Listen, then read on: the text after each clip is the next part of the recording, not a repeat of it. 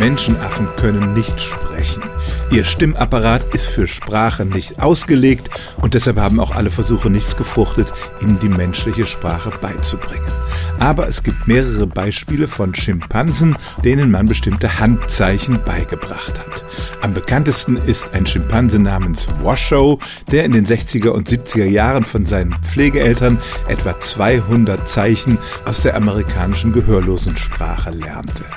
Der Affe konnte also seine Bedürfnisse äußern, ob er bestimmte Leckerli wollte oder auch kuscheln wollte mit seinen menschlichen Partnern. Und was interessant ist, Washoe hat später einem anderen Adoptivaffen diese Sprache beigebracht. Ich habe jetzt Sprache gesagt und da gibt es nun doch eine Menge Kritiker, die sagen, es ist ein Unterschied, ob man einzelne Wörter lernt oder eine Sprache mit einer wirklichen Grammatik. Denn keiner dieser Affen hat jemals gelernt, wirklich Sätze zu bilden, in denen die Wörter bestimmte Funktionen haben. Allenfalls haben sie mal zwei oder drei Begriffe kombiniert, um ihre Wünsche zu äußern.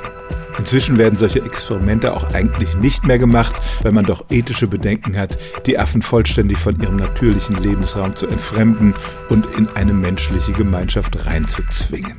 Also, man kann Affen tatsächlich beibringen, Handzeichen zu benutzen. Das tun sie im Übrigen auch in freier Wildbahn untereinander.